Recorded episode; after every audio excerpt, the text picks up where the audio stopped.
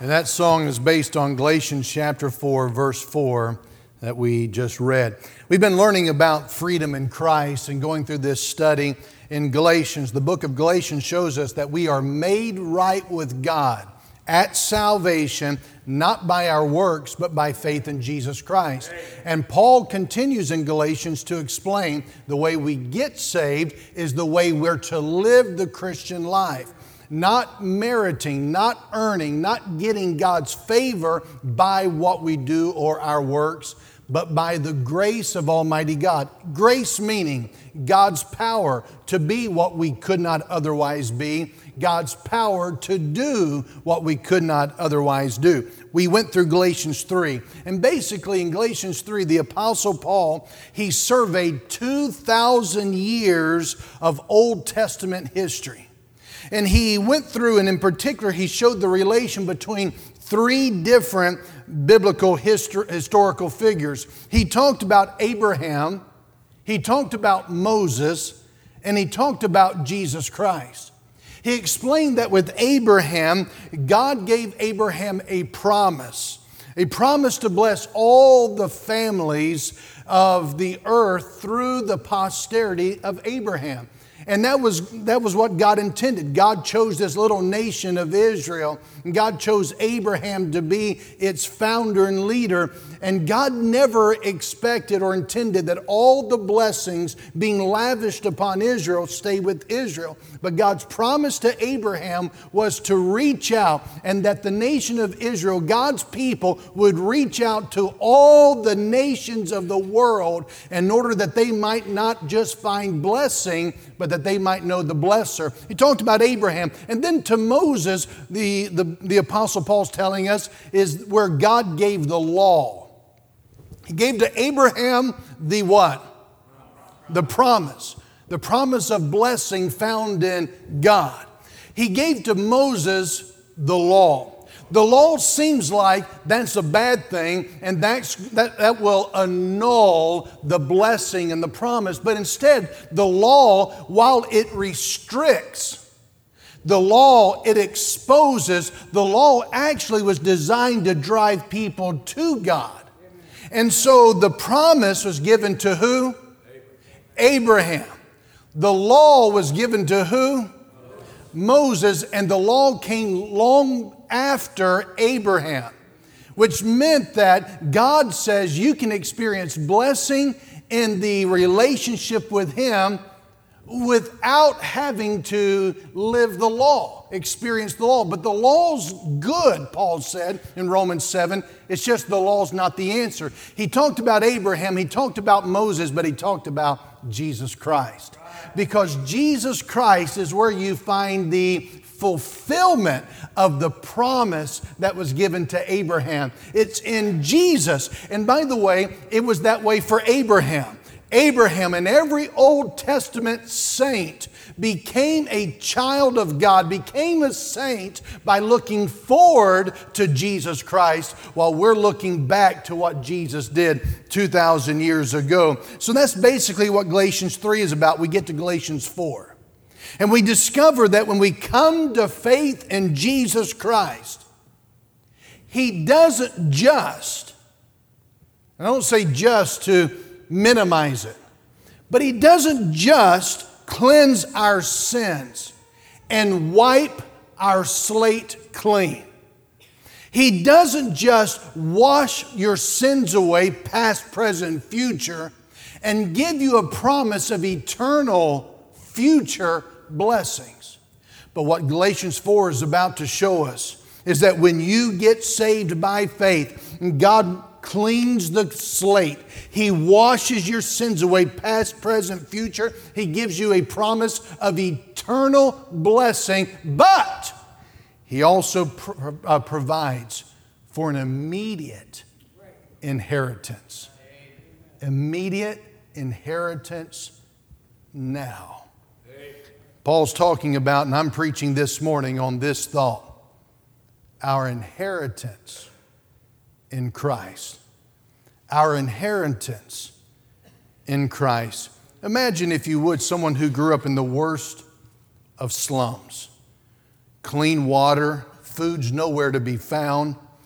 They're hopeless and they're living in just poverty.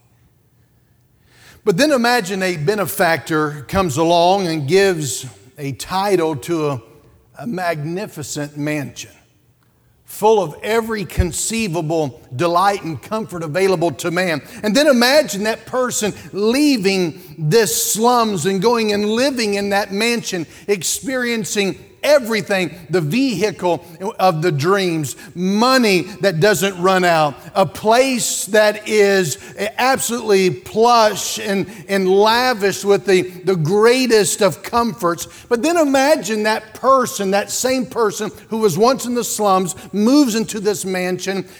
Leaves the mansion after a few days only to return back to the slums. This is what we do when we leave our freedom in Christ for the bondage of just trying to follow your set of rules or a person's set of rules. Rules are important. You would not enjoy a sport of any kind if it were not for the rules. Um, ushers can help if, if uh, you would like a nursery. We'd be glad to help provide a nursery so you don't have to go at it alone. We've got that available uh, just, just let, let one of the men know that come by and, um, and they'd be glad to help you there. But we've got a, a wealth of inheritance and freedom given to us as Christians. But many who are Christians would be like little orphan Annie who wants to leave the, the, the mansion of Daddy Warbucks and go back to the, the, the hardship of the orphanage. Too often, God's people, I'm talking about God's people, not the unsaved, but God's people, we wallow in the poverty of this world instead of embracing the riches of Christ. Or, or we settle for the monopoly money of religion instead of receiving the riches of Christ. And so Paul is trying to remind God's people then and God's people today that we actually have an inheritance in Jesus Christ. When you got saved, you received an inheritance. Did you know that? Are you living up to it? Or are you wallowing in the monopoly money of this world? Are you focusing on the riches that will soon pass away? Or are you living up to the inheritance that God's given to you? When we got saved, there are at least three things that Paul emphasizes that we receive as part of our inheritance. I want you to notice these number one. We receive the promise, a promise that we are no longer slaves no longer slaves to the world, no longer slaves to the law. So the promise is we're free from slavery. We, we find that in verses 1 through 3.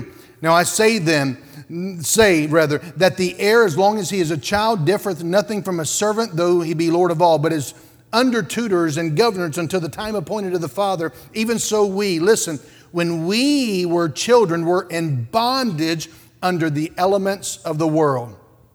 He says that our inheritance in Christ it promises us freedom. That's why we have a Conquer series. And that's why we are, we're constantly emphasizing discipleship. Why? To explain to you the will of your Heavenly Father, to explain what He's given to you, and that is His inheritance to you. We're no longer slaves. When you were, before you were saved, you could not do anything but sin. That's who you were. Your father's a liar, according to John chapter 8, the devil. And therefore, you could not help but sin. You look at the world, you look at the newspaper, you look at things and you say, these people, how could these people do these things? And yes, they're held responsible for not restraining themselves if a murder takes place or some heinous crime. But the truth is, a lost person, an unsaved person, a person who does not have God dwelling in them, they cannot but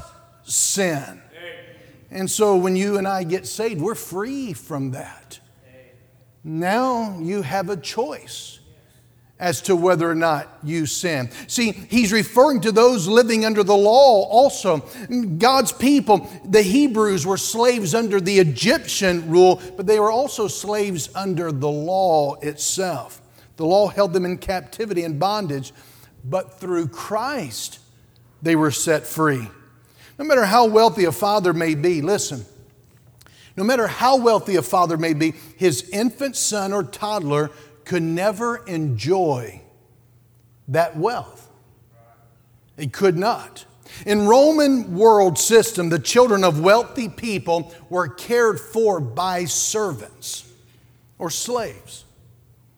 No matter who his father was, the child was still a child, an heir to whatever the father may have, but that servant was actually the supervisor of the child. In fact, the child himself was not much different, Paul is saying, from the servant who guarded him. The servant was commanded by the master of the house, but the child was commanded by the servant who was under the child's father. See, Paul is trying to get us to see that the guardian in God's people was the law. The law disciplined the nation, prepared the people for the coming of Christ. That's what he talked about in chapter 3, verses 23, 24, and 25. So when these Judaizers, remember these Judaizers crept in?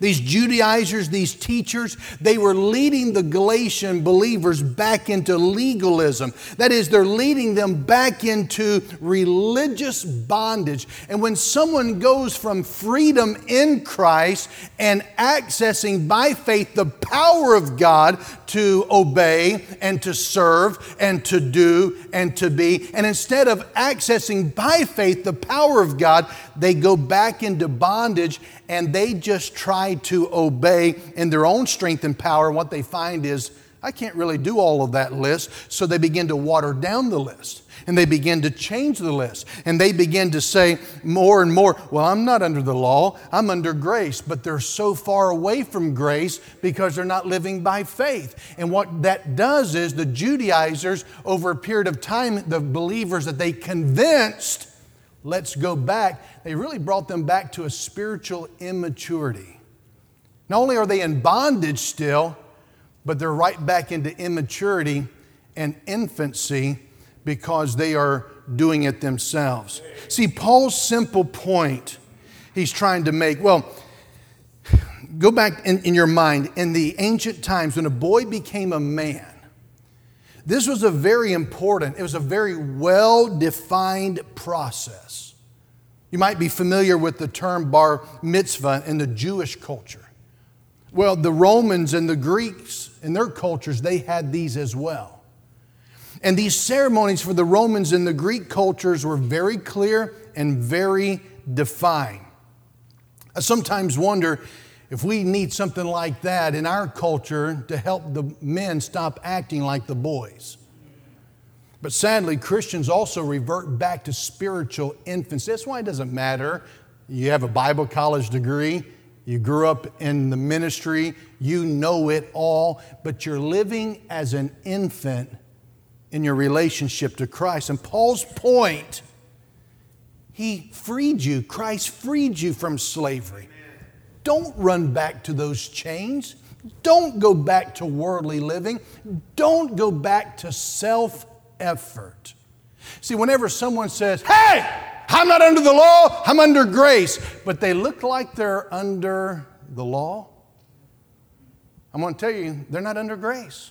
You know what God's grace does? It enables you to be what you could not otherwise be and do what you could not otherwise do. God's grace is God's power to be what He wants you to be and do what He wants you to do.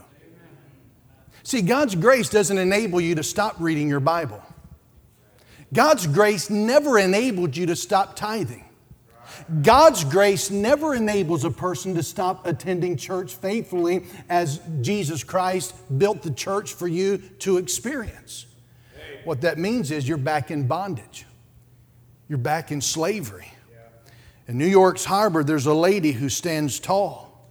We know this lovely lady as Lady Liberty. She holds a torch high in her hand, giving light. Inscribed on the pedestal upon which this lady stands are these famous words Give me your tired, your poor, your huddled masses yearning to breathe free, the wretched refuse of your teeming shore. Send these, the homeless, tempest tossed, to me. I lift my lamp beside the golden door. See, she stands in New York Harbor with a crown on her head that has seven spikes. The spikes speak of what? History lesson? It speaks of the seven seas and the seven continents. In other words, Lady Liberty is saying no matter where you are in the world, you can come to America. You come with all your mess. You come with all your problems. You come with your burdens. You come with all of your needs. You can come because Lady Liberty is holding a torch to show you a way. And at the bottom of Lady Liberty's feet is a chain that has been broken. She's inviting the broken, the bruised people who have been held hostage in one situation or another. No matter where they are in the world, they're welcome to come to America to find freedom. Let me remind God's people what Paul is reminding them in Galatians. God is holding the same promise of freedom to those who are looking to escape bondage. He welcomes all to come and to bring their problems. Bring your burdens, bring your needs. He's faithful to show us the way, and He has the power to break every chain, every chain. That's why, if you ever come to one of our Saturday night prayer meetings, you're going to hear people pray God, send us the bruised. God, send us the broken. God, send us the messed up people. Well, who are they? That's you and me not experiencing grace. So, number one, when we get saved, we have an inheritance, and in that inheritance, we receive the promise we're no longer slaves. Now, you may be living like it, but you don't have to because you've been freed. But number two, in our inheritance from Jesus Christ, we receive the position of sons of God. Amen. The position of sons of God. See, not only have we been freed from the curse of sin, from the slavery of the law, we receive the position as a child of Almighty God. Amen. Look at verse 4 and 5. But when the fullness of the time was come. God sent forth his son, made of a woman, made under the law, to redeem them that were under the law, that we might receive the adoption of sons. See, God sent Jesus when? It says, when the fullness of time had come. That's what the song was about. Andrea and Luigi sang, because he, he's talking about at the right time. In other words, the fullness of time means the perfect time. Do you or somebody in your family struggle with being on time? I just wanted to see which way the eyeball shifted to know which one that would be.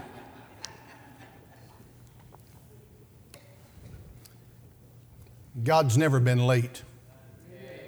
At the fullness of time, at the perfect time. What does that mean? That means when Jesus came, He came at the perfect time. The time was right religiously.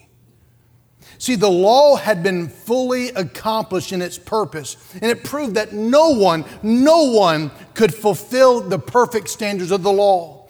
Jews were looking for the Messiah that had already come. And Gentiles were fed up with the paganism and mythical gods. And so Jesus came at the right time, religiously speaking. He also came at the right time, culturally speaking, culturally. Alexander the Great had clearly established the Greek culture and language throughout the known world. Greek was the common language of the people. So when it came to preaching and spreading the gospel throughout the world, there was a language barrier because everyone knew Greek. And so Jesus came at the perfect time culturally. He also came at the perfect time, the right time politically. See, the Romans built highways connecting all the major cities. The Romans had the great influence and control. But when they built these highways connecting all the major cities, it also allowed for the gospel to travel quickly to all corners of the, of, of the globe. Jesus came, the fullness of time, the perfect time politically. You see, God sent forth, according to verse number four, the second part, God sent forth his son, made of a woman, made under the law. See, Jesus was born as all humans are born. Someone said, well, Jesus did not exist until 2,000 years ago. No, he's always been alive, he never had a beginning. He just had to go through the birthing process like you and me. So he came into a state of obligation to God's law. But Jesus was uniquely able, it says, to redeem those under the law because he was perfectly able to keep the law. No human has ever been able to keep the law, Jesus did. Notice the word in verse number five to, what's the next word? You see that? Redeemed, how I love to proclaim it. Redeemed by the blood of the Lamb. Look at it again, verse number five. To, what's the word? Redeem. redeem. The word redeem means to release a slave from his or her owner by paying the slave's full price. See, if you get saved this morning, if you're not saved, you get saved this morning, Jesus Christ, He will redeem you because He already put down the full price of your freedom, and that was in the blood of Jesus. The slave master here, though, is the law. Jesus pays our full price to the law. He completely fulfills all of the law's demand. And so he's able to set us free if you'll come to him. Now, verse 5, now notice this to redeem them that were under the law, that we, are you reading it? That we might receive the, what's the word? Adoption. Adoption, Adoption as sons. See, the word adoption and the teaching of adoption is the twin truth to the doctrine of regeneration, the new birth. It has to do with being in God's family. Someone said to me one time, I don't like the, the teaching of adoption. I said, then you're missing out on the inheritance that you have in Christ. See, regeneration is the doctrine that tells how you enter into the family. Without adoption, you cannot enjoy being in the family. Regeneration tells you how you get into the family Whereas adoption, it tells and explains how you enjoy being in the family. Now, wipe out of your mind what we mean by adoption. And if you look at this in terms of how we understand adoption in our American economy, you're going to miss it. Because there's a difference in the New Testament than by what we mean in the terms of adoption in our society. See, when a child was born in a Roman society, they were under governors, they were under nannies while they were children. They're going to own the whole farm someday. But there's a period of time when they're under supervision. When they got to be 21, they went through a ceremony known as adoption. Literally, the word adoption means place as a son. They were legally adopted. They're already sons, but they will then legally be adopted, meaning that at the age of 21, they are now entitled to all the privileges of the family as an adult child in that family. That means you could sign your name. Until you were 21, you couldn't even sign your name. That means you could have a change of garments. You couldn't even have your own change of garments until you're 21. It meant that you were entitled to all the privileges of a family. Why? Because you were then adopted. It, it, all belonged to you. Now, in his book, what, What's Good About This News? A gentleman by the name of David Bartlett tells the story that his wife and um, they, they adopted a, a son. They adopted, and he was the youngest of the family. They had some other children that were their own biological children. And he said um, they had to sit down at a certain time to explain that Mark, the brother, was uh, their child biologically, as they're explaining to Tommy. Tommy's adopted, and he, and he said to Tommy, Your brother Mark, he's a biological child, but, but Tommy, you're adopted. And they explained what it meant to adopt Tommy, that, that, that we, we chose you and we brought you into our family. And, and they said, and Mark, Mark, however, was born biologically into our family. And little Tommy said, Oh, that's wonderful. Could you then adopt him too? and what we're seeing in Galatians 4 is that Paul believes that God's adopted all, whether you're Jew or Gentile, whether you're male or female, slave or free, in Jesus Christ. And Paul is declaring the wonder of that adoption. See, it's unfortunate when we do not distinguish between children of God and sons of God. We're the children of God by faith in Jesus Christ.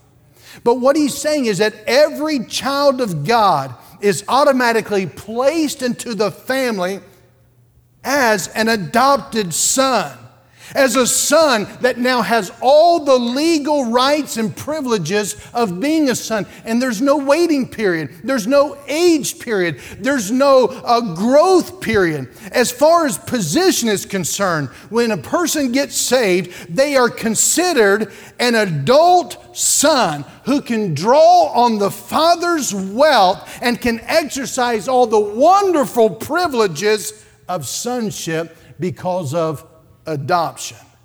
See, the Father, our Father, our Heavenly Father, wasn't content to let us languish in an orphanage of the world. See, human adoption that you're familiar with is a very extensive, intensive, expensive process.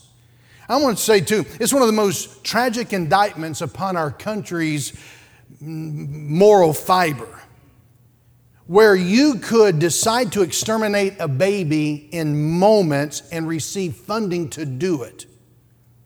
But if, if you qualify to adopt a child, you're looking at approximately $40,000 upwards, six to eight months. And if you want to adopt a healthy newborn, you're looking at somewhere around seven years. Adoption entails a mountain of paperwork. It's also something you don't rush into. The timing has to be right. Your motives need to be right. You have to be mentally and emotionally prepared for the lengthy the taxing process of it. And so much more the case if it's an international adoption. Adoption, like pregnancy itself, it's not for the faint hearted. But yet, we need to understand that the process God went through to adopt his sons and daughters were more extensive, more intensive, and more expensive than any human adoption. What is he talking about? Well, he's talking about this. To be saved means that you're regenerated. You've entered into the family of God. But God says, I have not regenerated you and put you into my family to wait for and hope for one day in the future when you get to heaven, you've got some wonderful blessings. But I've also adopted you so that you're entitled to all the privileges of a child of God. Listen, Romans 8 and, and uh, Ephesians teach this as well that by being adopted, he's saying that you have all the resources of your heavenly Father, all the resources given to you if you're saved, as was given to Jesus Christ, the Son of God. Woo. God waited patiently for the right time the fullness of time. And when He rescued us from the orphanage of sin, He brought us into His forever family to have the same access to the same inheritance as Jesus Christ. But number three, there's a third thing you receive in the inheritance of Jesus it's the possession of the Spirit of God. The possession of the Spirit of God. We find that in verse 6 and 7. See, Paul wants to show the Galatians and us. Not only did Christ remove the curse we deserved, but he's also giving us a blessing that Jesus deserved. See, Jesus' salvation is not only like receiving a pardon and release from death row and prison. Because if that's what we receive, and that's what many stop at it with salvation, getting saved is like being, you're released from prison, you're released from death row. But then you go on and, and you're left to make your own way in the world, thrown back onto your own efforts to see if you can make anything of yourself. But in the gospel, in the good news of Jesus Christ, we discover that Jesus has taken us off of death row. And then he has hung around our neck, as it were, a congressional medal of honor. We are receiving, uh, we are received rather, and we're being welcomed as heroes, as if we accomplished something extraordinary. But we didn't. See, our inheritance from the Father is not a prize to be won by doing our best or following the rules. Instead, it's a gift from Christ to be received through faith, listen, and thankfulness. The gift of the righteousness of Christ when He cleanses us of our sins and He credits to our account eternal life, but He also blesses us with the possession of a person to live inside of us we refer to him as the Holy Spirit of the living God. During the Depression years, and Brother Weimer's always reminding me that he did not start the Depression. But a man by the name of Mr. Yates owned a ranch in West Texas. With little money for clothes or food, his family, like many others, had to live on government assistance. Then one day, an oil company came into the area and told him there might be some oil on his land. He signed a lease contract, and the first well came in at 80,000 barrels a day. Many subsequent wells were drilled, and 30 years after that discovery, a government test of one of those wells still showed the potential flow of 125,000 barrels of oil a day. And the truth is, Mr. Yates owned it all, all the time. The day he purchased that land, he received the oil and the mineral rights, but he was living on government assistance because he didn't know what he had. A multimillionaire living in uh, poverty. Many Christians are doing the exact same thing. They're entitled to the gifts of the Holy Spirit. Yeah, I've heard that. You're entitled to the energizing power of God Almighty. Yeah, I've heard those phrases. You, you have been given the inheritance that belonged to Jesus Christ. And if you're part of the family, they, you also have access to them now. Yeah, I've heard stuff like that. Not even aware of your birthright. And you're living in abject poverty of this world. Bible teaches we're now heirs and sons, and we have the spirit of His Son in our hearts. Notice what it says. We have a special cry. You know, I was I, I had written in here uh, an article that I had recently come across that described babies when they're born. They have a unique cry that resembles the, the sound of their mother because that's what they've heard for nine months. And, uh, and I think some of you mothers would say, I didn't need a test to figure that out or a survey to figure that out because there's something of that bonding that's there. And, uh, and so the Bible says we too have a special cry. Notice in verse 6 and because ye are sons, God has sent forth the Spirit of His Son into your hearts, crying, Abba, Father. Abba, Father. Listen, this is a tender a beautiful expression. Paul's pointing to this distinctive cry as a way for these Christians in Galatians and us today to confirm our status as the sons of God. And, and he reminds them, verse 7 if a son, then an heir. See, the bottom line here is this God now treats us. Listen, this is what he's saying. God now treats us like we have done every good thing Jesus did. Because he, at the cross, treated Jesus like he did every bad thing that we did. I love the song I first heard nearly 30 years ago. He paid a debt he did not owe. I owed a debt I could not pay. I needed someone to wash my sins away. And now I sing a brand new song, Amazing Grace, the whole day long. Christ Jesus paid the debt that I could never pay. Now, why would Paul use this expression? This expression in a letter to Greek speaking Galatians, but it's an Aramaic expression, Abba Father. Why would he use that? And these Greek speaking Galatians probably didn't know Aramaic because the common language of Palestine. Why would he mention Abba Father? And I believe it's because Jesus Christ himself used it in talking to his Father in Mark chapter 14, verse 36. Listen to what Jesus said Abba Father. All things are possible unto thee. Take away this cup from me. Nevertheless, not what I will, but what thou wilt. And he's saying, if you're saved, you can say the same to Jesus or to the Father as Jesus Christ, our Savior, said to his Father. Because if you're saved, you're in the same family with the same inheritance and the same access by faith. It was a familiar term to address the Lord Almighty that way. So when Paul says that we should use it, he's vividly saying we have legally inherited the rights of Jesus himself. We can approach God as if we were as beautiful, as heroic, as faithful as Jesus himself. And if you know you're, if you're honest about knowing anything about you, you say, but we're not. And that's the point. And that's why we work worship Him because that's how God the Father is treating His sons and daughter. All of that inheritance is ours.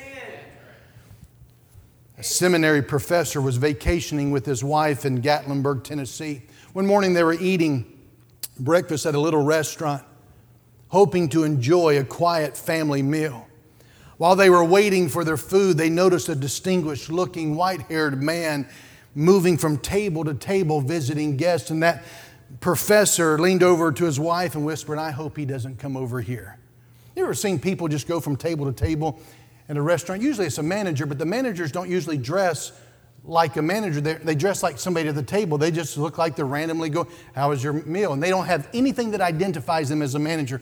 And my wife always says, I'd like to just go up to people's table and ask them how was their meal. And they say, I don't like it. And they say, well, we'll give you a free one on the house. And though she has no authorization to do so, you don't know who this guy is. I'm just assuming the guy or the lady is a manager, just checking to see how our meal's doing or how we were doing with our meal. And so, anyway, this guy is going from table to table. He comes to this table, sure enough.